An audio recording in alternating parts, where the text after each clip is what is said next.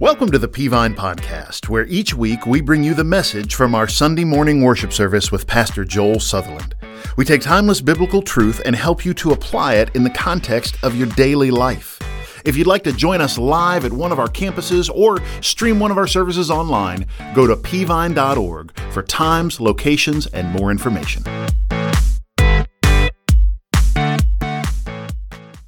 Well, thank you, Josh and worship team. Hey, take your Bibles, Colossians chapter 3, and it's good to see you, man. Everybody watching online, thank you for joining us there as well, and at our Rossville campus too, man. It's great to have all you there. It's good to be back. Took a few weeks off there, as I talked about a minute ago, and I want to go back as I've been preaching through the book of Colossians this summer, and I've done different sermon series throughout it. We're going to wrap it up just the next few weeks, but I want to start a new sermon series called Life Upgrade. It is time to update, right? So since you come to faith in Christ, Paul's going to say those words in just a moment, that he's beginning to tell us in chapter number 3 that life should be upgraded all around us. That is, we have had the old life running in our system, right? Our old computing system has been running in our life. And now Paul comes along and says, now since you've been saved, since you've been born again, since you've been raised with Christ, now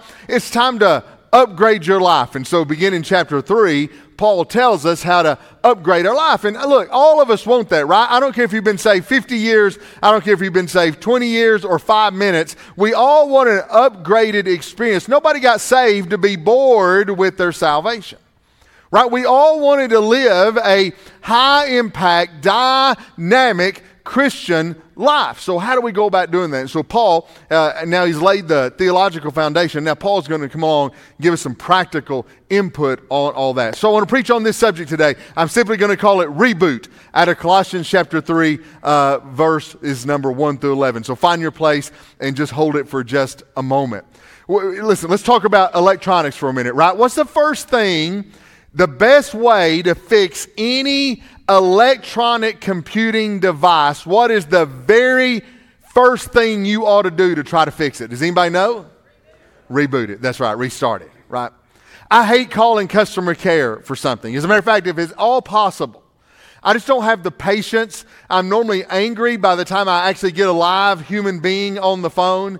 And I normally, honestly, if I need to get something done, I have to let my wife do it, because as mean as she can be, she is as sweet as sugar, you know, with people. And so I let her do it. But when it comes to electronics, she can't do that. And so I normally start off an electronics customer service phone call. I need some help with my phone, my iPad, computer, whatever it may be. I started off this way. I say, somebody, I finally get a live human being. Here's what I say. I say, hey, can I just tell you something? I said, I'm tech savvy. I know a lot about tech. I wouldn't be calling you unless this was a real problem. I said, before we dive into this conversation, can I just tell you where I am? I've done everything on the first 10 pages of your screen already, all right? You don't have to start with page number 1. I'd love it if you'd just fast forward to about page number 10, and can we start right there? And they'll say, what do you mean? I said, I've restarted it. I've cleared the cache. Yes, I'm connected to my internet. Yes, other things on the internet in my home are running. Anything else that's that simple, I've already done it. So do you mind? Can we just skip to about page 10 of your screen? And they'll say, sure, Mr. Sutherland. I said, that's great. And they'll say, that's great, sir. Now let's do this. Do you mind to restart your device? I've already done that. Why is it with our computer, our phone, our television, our iPad, whatever it is, why is it that often seems to work? Why is it that they tell us to start off by restarting it or unplugging it or rebooting it? Why does that work? Here's why that works. Because your computer, your phone, your TV, your iPad, whatever it may be, is running, and as you open and close programs on it, you leave bits and pieces of other programs that were running are still running, even though you have closed them out. So, for example, you open up a mail app on your phone, and and then you get out of mail and you go over to social media. Well, on your phone, what's going to happen is there are still little bits and pieces of that mail app that didn't quite close. Now you're going to go over there and you're going to open up Instagram, and then you get out of Instagram, and then there are still little bits and pieces, even though you close it out, there are bits and pieces of Instagram that are still running. And so now you got a little piece of mail over here running, you got a little piece of Instagram over here running,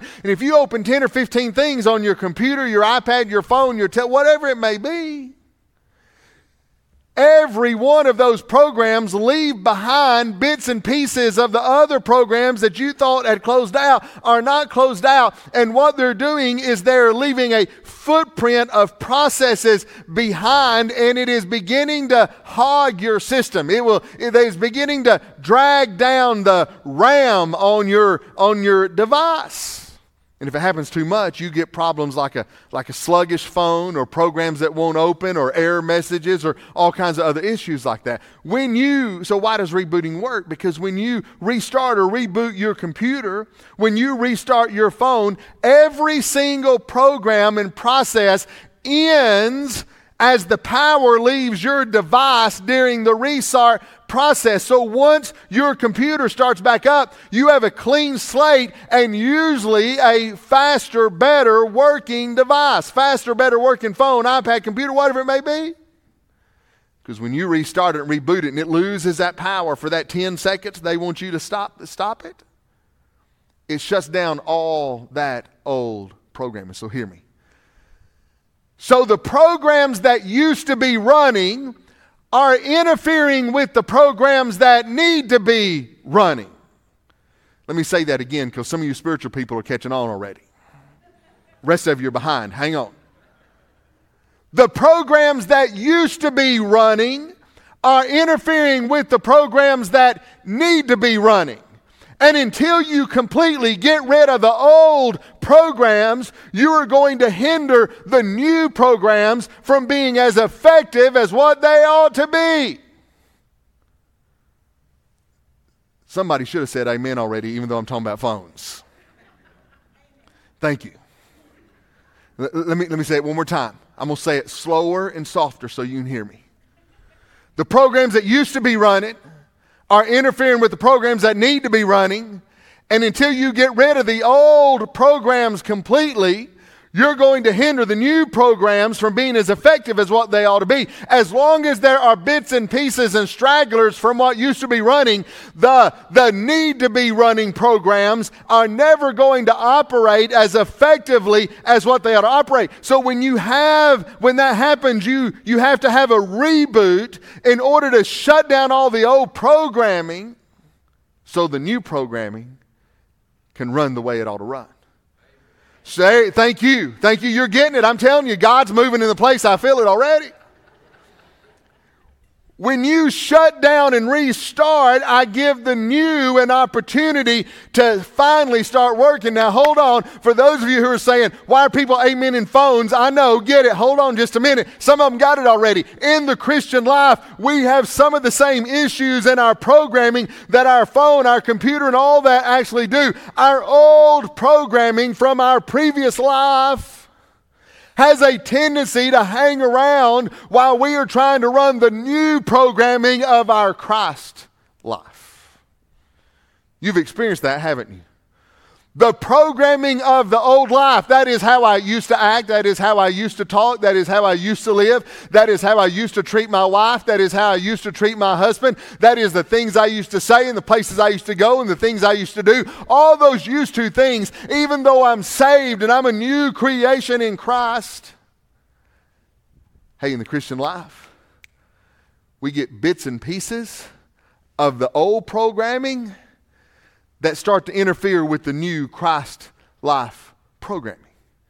You know how it happens. It happens to you. It happens to me. Right when I think I'm on fire for Jesus, right when I think, man, things are going good for Jesus, you know what happens? Some of that old programming pops up in my life. That old way I used to talk, it starts interfering with the new way I ought to talk. That old way I used to treat my spouse starts interfering with the new way God has told me how to treat my spouse. That old thing, that recreation I used to do is interfering with the joy I ought to have in Jesus. All of a sudden, bits and pieces of the old program and of the old Christian life. And the problem is that our old leftover life starts to interfere with our new Christ life.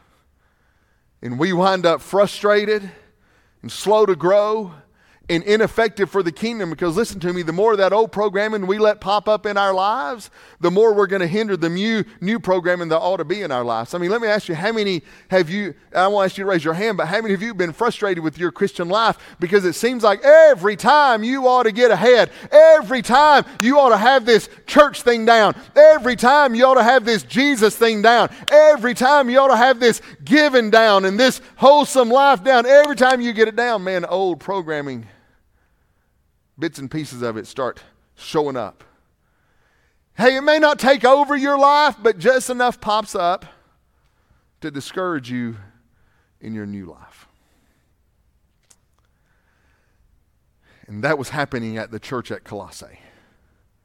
Paul has told them all of this theology that they need to do. We've covered that in chapters 1 and chapter 2. It was theology after theology. And then Paul said, hey, now I'm just going to talk plain. I'm going to talk where the rubber meets the road. Here's the problem in the church at Colossae. You got too much of the old programming popping up where the new programming ought to be. And Paul didn't say these words, but he would have if he had had an iPhone. Paul would have said these words. Paul would have said, it's time to restart your iPhone. It's time to reboot your Mac. It's time to get things back where they ought to be. And it's time to shut down the old programming. So I want you to see what he says. Would you stand with me as we honor God's word and read it in Colossians chapter 3? It'll be on the screen for those of you online. Colossians chapter 3, look at verse number 1. So, if you have been raised with Christ, seek those things above, where Christ is, seated at the right hand of God. Set your minds on things above, not on earthly things, for you died, and your life is hidden with Christ in God. When Christ, who is your life, appears, then you also will appear with him in glory. Therefore, put to death what belongs to your earthly nature, sexual immorality, impurity, lust, evil desire, and greed, which is idolatry. Because of these, God's wrath is coming upon the disobedient. And you once walked in these things when you were living in them, but now put away all the following: anger, wrath, malice, slander, and filthy language from your mouth. Do not lie to one another, since you have put off the old self with its practices and have put on the new self. You're being renewed in knowledge according to the image of your Creator. In Christ there is not Greek and Jew, circumcision and uncircumcision, barbarian and Scythian, slave and free, but Christ is all and in all. Thank you. You may be seated. So Paul has given us the theology of the Christian life, and he starts in the practical part of the Christian life on how to reboot our programming. So my whole sermon today, next 20 minutes I want to talk to you about how to reboot your programming in the Christian life. Three things. Number one is this. In order to reboot your Christian life, you got to get your mind off now and on to then. You've got to get your mind off now and on to then. Now I want you to look back at your Bible with me. Look back at your Bible. Look back at verse number 1. He says this: if you have been raised with Christ. Now, here, that's a fancy way of saying if you have been saved. But the modifier in the Greek is not really the word if. The modifier in the Greek can be better translated since. And so your Bible is better translated right there, since you have been raised with Christ. So here's what Paul was saying. Since you have a new life, since you have a new identity in Jesus. Why does he use the word since? Because all of chapter 1 and chapter 2 have been talking about coming to Christ, finding Christ, living in Christ. That's what we've been talking about the whole entire time. And so Paul comes around and says, all right, he's kind of summing up in this phrase all of chapter 1 and chapter 2. And he says, since you are now a Christian, since you are now saved, since you have been loaded with new programming from heaven above, since you are a Christian. Now let me pause and say here. If you cannot live for Jesus, like you just struggle, you can't get it down, you're trying as hard as you can, you just can't figure it out, you fail, and your whole life is one big Christian failure. Hey, let me just say this, the problem may be that you don't know him. All Christians fail. All Christians do wrong. All Christians don't live exactly how we ought to live. Hear me, I'm not talking about if you're really saved, you're perfect. I'm not talking about if you're really saved, you don't sin. I'm talking about if you're really saved, listen, you're gonna stumble in to some victories every now and then, right? What's that old phrase? Even a blind squirrel finds a nut every now and then. Hey, if you've been saved, the Spirit of God lives with you, every now and then you're just gonna do something right. Every now and then your wife is just going to fall out of her chair because you just did something loving, and she knows Jesus has got to be in you because you wouldn't have done that without Jesus, right? But if you never get it right, if you never fail, hey, listen, it could be that you don't know him. Because Paul says, since you have been saved. Paul is assuming that we have the power within us through the Holy Spirit to get the job done that God needs to get done. So here's what he says. Since you've been saved. What do we need to do, Paul? Since you've been saved. Look at this. It's right there in verse number 1. Seek the things above. Word seek there is a great word. It literally just means seek, but it means it means seek with a little more passion than that. It's to seek something out with the desire to possess it. It's to strive to seek. It's not a casual glance. It's not a casual look. The word seek the things above there, it means to seek out things, like have a passion about it, be passionate about it, like be consumed with it, have an all-consuming desire to find those things. What are we supposed to be looking for? I love how Paul just simply says this, the things above. But he adds this modifier, seated at the right hand of God. So here's what Paul's trying to tell us, that we are to seek those things that are above. What does he mean by that? He means those heavenly things, those eternal things, the hereafter things. Get this, the post-earth life things. Like if you're seeking something that will not survive the end of time, you're seeking after the wrong things. Paul said that you are to be passionate. You are to pursue. You are to have a desire. You ought to have an all-consuming passion in your life to seek those things that are above, the post-earth life things, the things in heaven, the things in, get this, eternity. And he goes on to say, verse number 2, set your mind on things above. That the pondering of our minds, the fixation of our minds, and the fixation of our passion ought to be on things that come after this life, ought to be on things that are not in this earth, ought to be on things that we cannot put our hands on here, but we can put our hands on in eternity. Things that are not in earth, but things that are in heaven. And then Paul goes on to say it. Verse number 2, he said, as a matter of fact, let me just reemphasize that, not on earthly things. Not on things that are to this earth. So here's the admonition so far, right? How do we do that? Well, here's how you reboot your life. Here's how you upgrade your life. Number one, you got to get your mind off things on this earth, and you've got to get your mind on things where God is, things where heaven is, things where eternal is, not the temporary, but the eternal.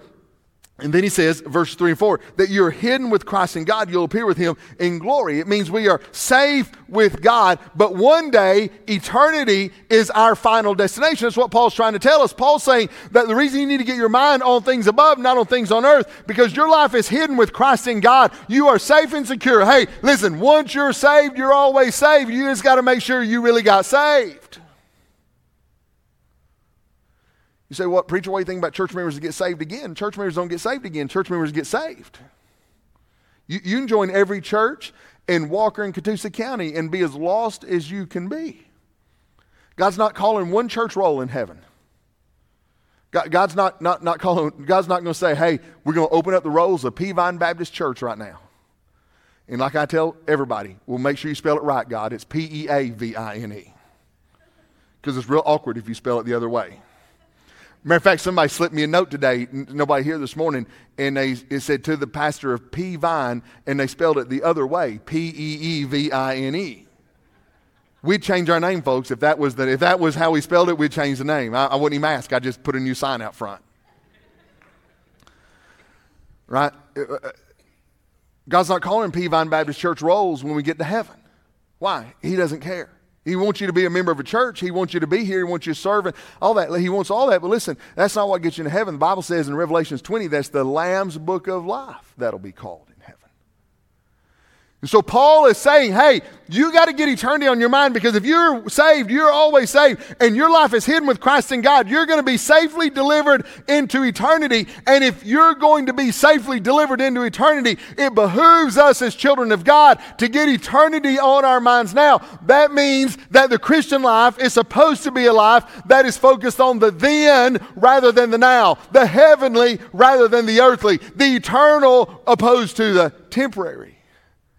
And if all you strive for is the fruits of this world, if all you think about is the pleasure of this world, you'll never reboot or upgrade your life. That's how the old life works, right? That's what the lost world does. The lost world only thinks about now. It's what you did when you were lost.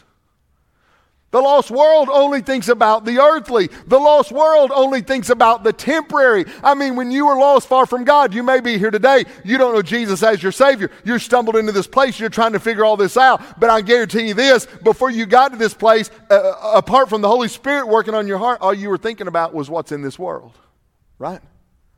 All you were thinking about was things you, that's the way we all did. We all did it. All we thought about was tomorrow. We never thought about eternity.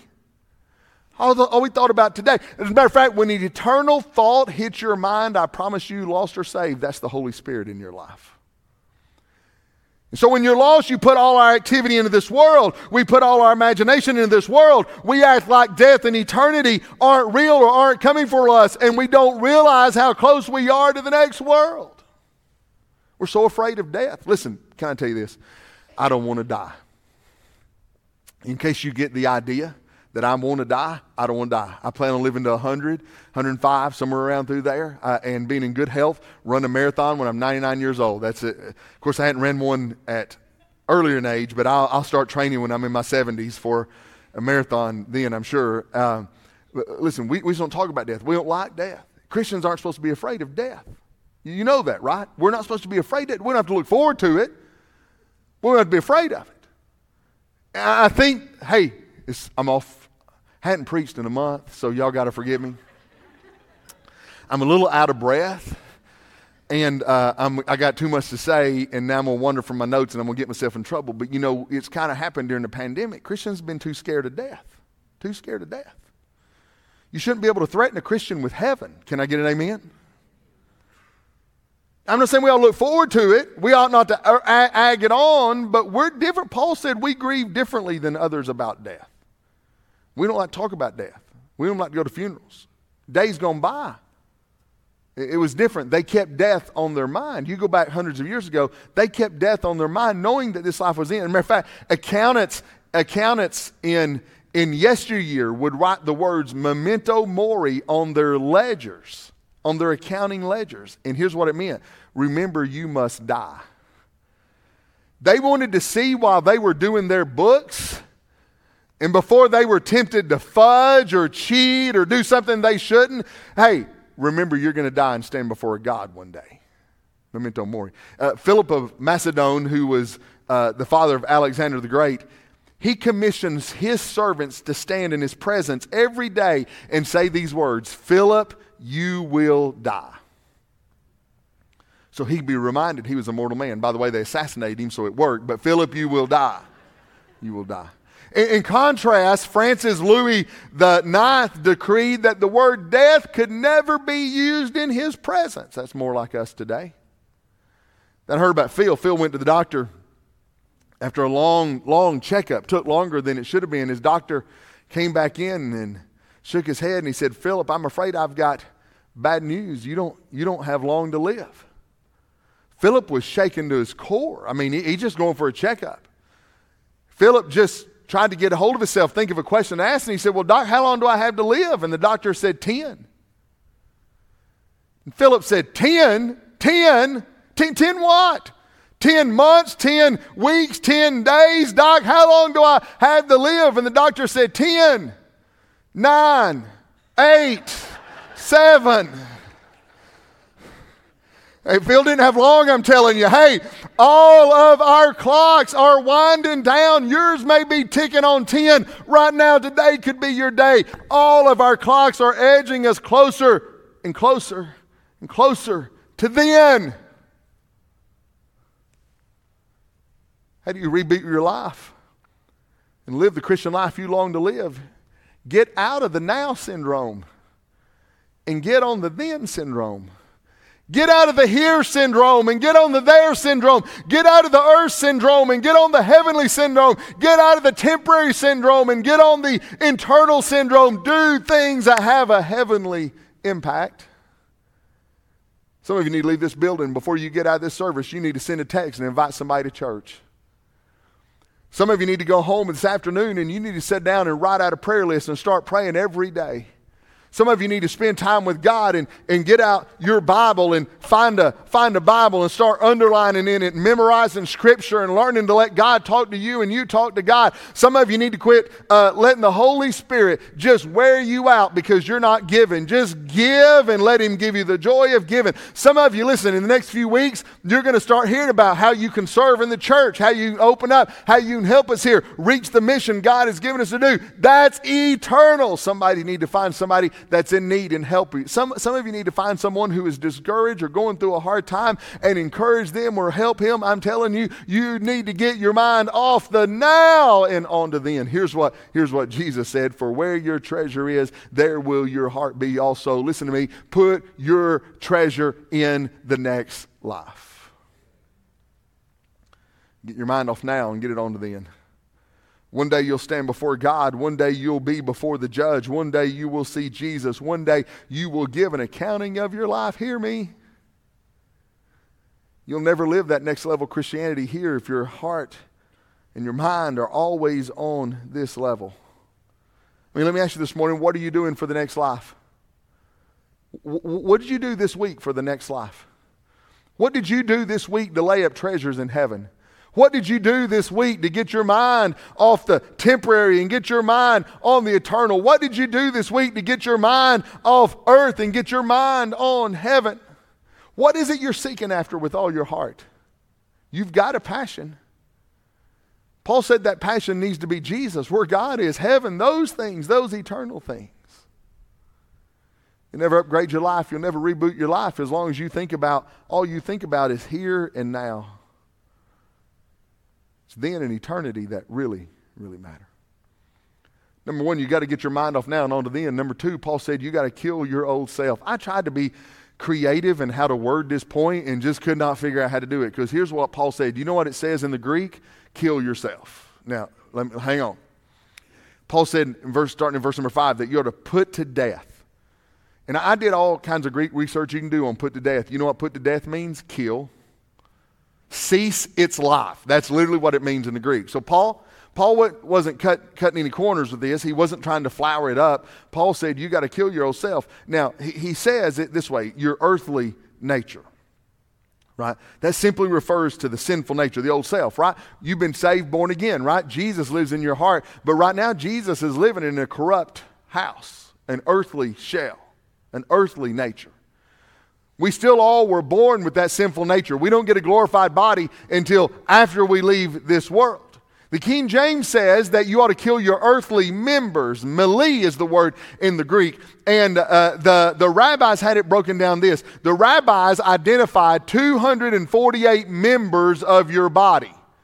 And they came up with 248 laws of the Torah to go along and correspond with those 248 members of the body. So there was a law on how every part of your body ought to work, because they knew that they needed to kill the fleshly nature. In the Old Testament, they were trying to do it through the law. It didn't work. In the New Testament, we do it through the power of the Holy Spirit. We've been given the power of the Holy Spirit for that very reason, to kill off our old self. Now, what was Paul talking about when he talked about his old self? Paul doesn't always give us a lot of details. Paul went into massive details on this. And so you see the list right here that in verses 5 through 9 he goes through. For example, he said you got to kill off sexual immorality. That's any sexual relations outside of the marriage bond that's not between a man and woman, right? So men and women, all of our sexual relations should be confined to our marriage bond with our husband and our wife. If it's not, you gotta kill it off. And then he said impurity. That's moral corruption. Then he said lust. That, by the way, that word lust there means what you think it means, but it means uncontrolled passion. It doesn't just have to be about sexual things. It can be about anything that your body has this. Have you noticed this about your body? Your body has a tendency to get addicted to things it should not get addicted to. Can I get an amen right there? Could y'all see that in your life? Like, for me, it's usually a bag of Doritos. That's my problem. That's why I have lust for Doritos. That's how my life winds up. And that's any uncontrolled passion. Then he says evil desires, wrong cravings, then greed, putting money before God. You say, preacher, I don't have enough money to have greed. You know, I've noticed people with the least money usually have the most greed. You know what greed is defined as? Never having enough. Never being content with what you have. That's greed. Paul said that's idolatry. You're putting money before God. And then he goes on and names some we're all familiar with, right? Anger, wrath, that's fury, malice. Malice is a mean spirit. Slander, that's abusive speech. Gossip, filthy language, obscene speech, or here's the way the words define the Greek, speech in poor taste. And then he says, do not lie. Lying or being deceitful. Now here's the key. Paul said this. Paul said, put off these practices. Now that word in the Greek there for practices literally means this. I've never seen it before I stated it. It means daily practices. Right? It doesn't mean you're going to fail. Not going to fail.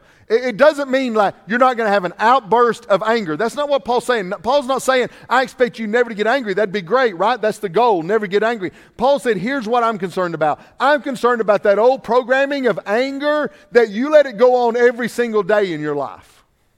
That's the problem.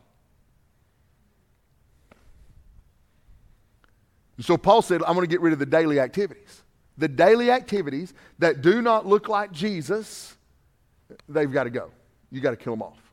How do we do that? Through the power of the Holy Spirit, you must kill the daily activities in your life that resemble, remind, sound, look like the old man that you used to be. Listen, here's a great statement. Follow me. If you don't kill off the old self will kill off the new self, and the wrong self will wind up dead.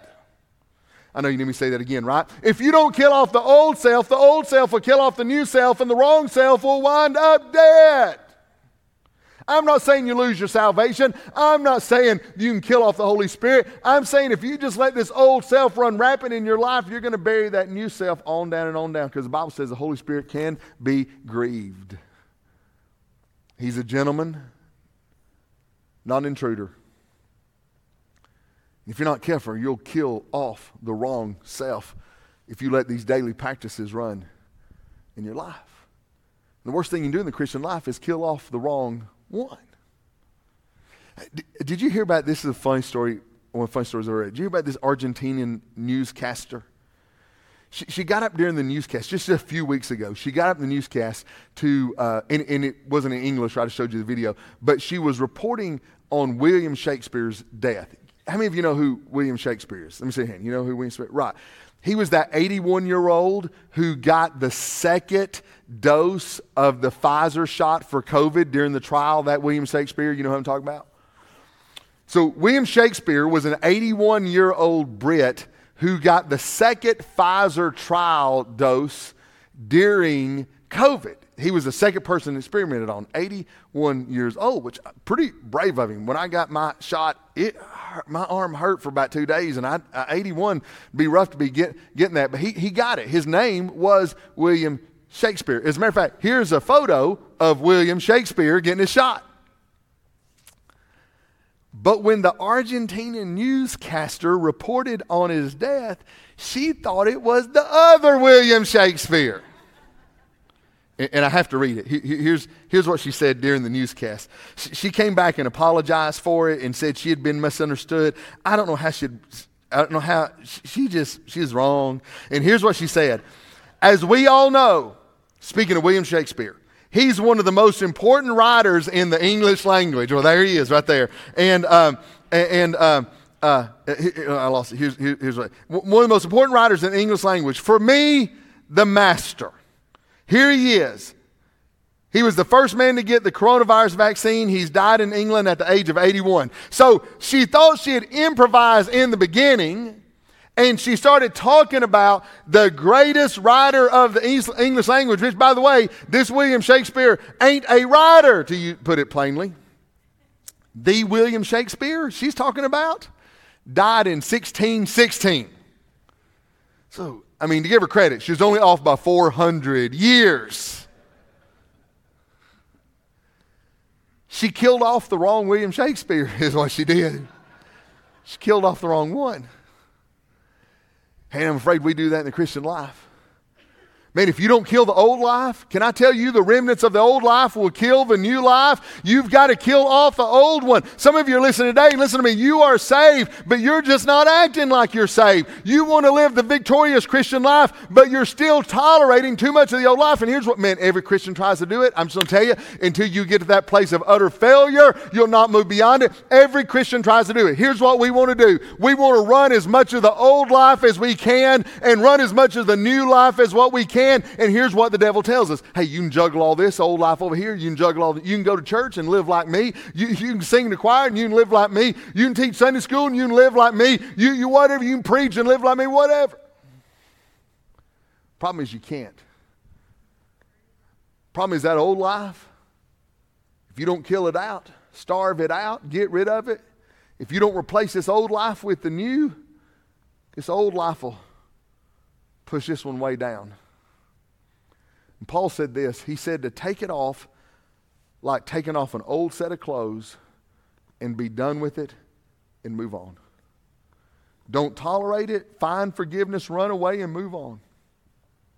Let me ask you this morning, how much of your old life are you living with? How much of your old life has the devil convinced you, well, you can do this, it's fine. Just work harder when you go to church. Hey, you can talk this way. It's no big deal. I bet other Christians do it. Just sing a little louder when you get to church. How much of that old life are you living with? How much of that old life are you tolerating? Hear me. Oh, how much of that old life are you enjoying? You say, preacher, it's hard to give that up. Listen, anything you're going to give up, the devil had offered you, Jesus has got much better over here for you. Much better. How much of that old life are you petting and coddling and holding on to? It never work. You never live for Jesus doing that. You got to kill off the old self. I'm preaching too long. Number 3, let me give you this. I'm done. Paul said this, to be new, you have to renew. Verse 10. He said, have put on the new self. You are being renewed in knowledge according to the image of your Creator. To be new, you have to renew. The renewal of the new self, Paul says, is in knowledge. It takes place as a believer comes to a personal, deep knowledge and fellowship with Christ. And the renewal is in the image of the Creator. Its goal is to make believers like Him, for your new self was created to be like God. So hear me.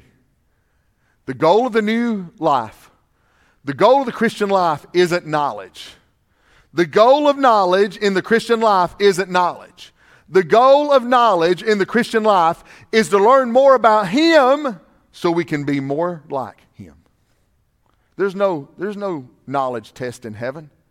God's not going to ask you to name the 66 books of the Bible. He's not going to ask you to name 39 books of the Old Testament, 27 new, who all the 12 apostles were, who the 12 tribes of Israel, who was Noah's great-grandkids and who was Adam's whatever, and where did Cain get his wife. God care less about all that. Care less. You know what He's going to ask you? How much did you look like Jesus while you were living down there? The goal of knowledge in the Christian life is not knowledge. The goal of knowledge in the Christian life is to be more like Jesus. Here's how it works. Follow me. This is so good. I learn more about Jesus, and I measure my life according to what I've learned about Jesus. I adjust my life so I look more like Jesus. And then you know what I do? I go back and I learn more about Jesus. And then I measure my life according to what I just learned. And I adjust and correct my life so that I look more like Jesus. And you know what I do? I go back and learn more about Jesus. And then I come back and measure and adjust. And I go back and learn more about Jesus. You know what we are? As Christians, we are in a continuing education program to be more like Jesus. We're shutting down the old, and we're starting up the new. Close your Bibles, I'm finished. I got to hurry. Close your Bibles, I'm finished. You remember back when you used to have toddlers? Anybody remember back then? You may have toddlers right now. Do you ever remember just wishing your toddler would shut up for a minute? Do you ever remember wishing that? Ever remember wishing that? Oh, it's fine. They're over there. They're not over here. It's fine. You're not the only one, because did you hear about the hijacker a few weeks ago that forced his way onto a South Carolina school bus? The hijacker forced his way onto the school bus with a rifle. That is literally him pointing a rifle at the bus driver. He jumped on the bus and he said to the bus driver, "Get out of town now." The bus driver in an interview said it's one of the scariest scenarios possible. 18 children and the bus driver at the whims of a man with the rifle. Well, what happened? Well, the bus driver said the gunman was no match for all the first graders and kindergartners that were on the bus. He messed up. And he said for all of the kids to come sit in the first 3 or 4 rows on the bus so he could watch them. And he was wanting to get driven 15 miles away to the next town. But when all the kindergartners and first graders got up close to him, they started peppering him with questions over and over and over again. The bus driver said all of them started asking him, was he a soldier? Because they were at a base. Why was he doing this? Was he going to hurt them? Was he going to hurt their driver? Where was he going to let them off? And he said it just went on and on and on. And this is what I find so funny. 6 minutes after he got on the bus, he surrendered. I kid you not. He made the bus driver pull over with cop cars behind him. He got off the bus, and when he surrendered, they literally questioned him to death.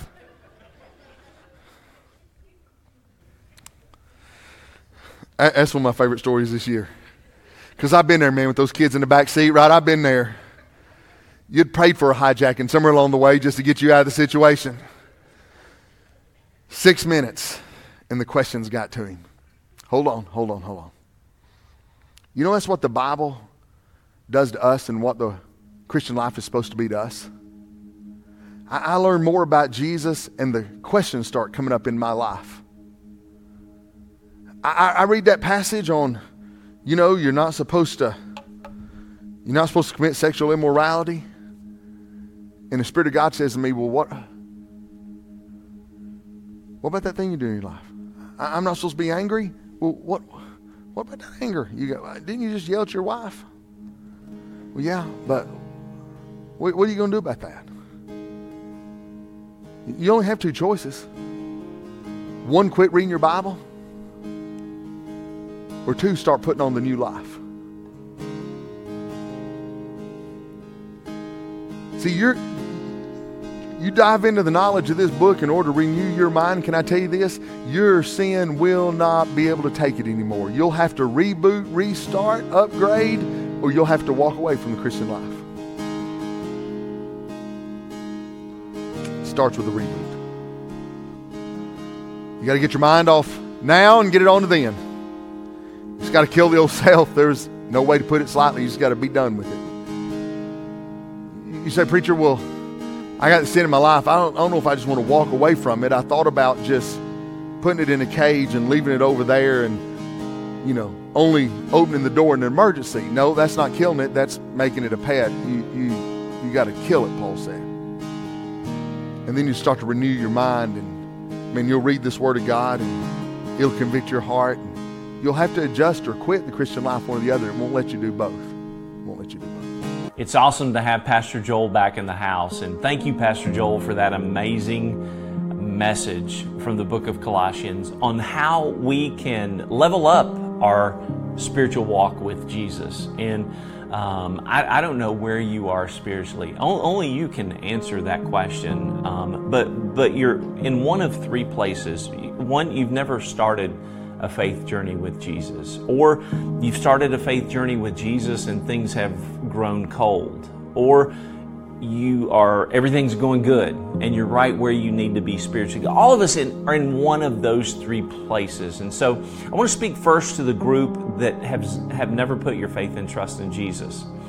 There's no need for you to think about leveling up your Christianity until you get this one thing straight.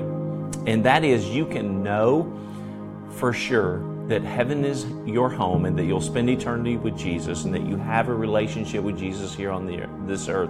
The Bible tells us clearly we can know that for sure. It begins with you understanding that you've messed up. We've all messed up. It started in the Garden of Eden with Adam and Eve.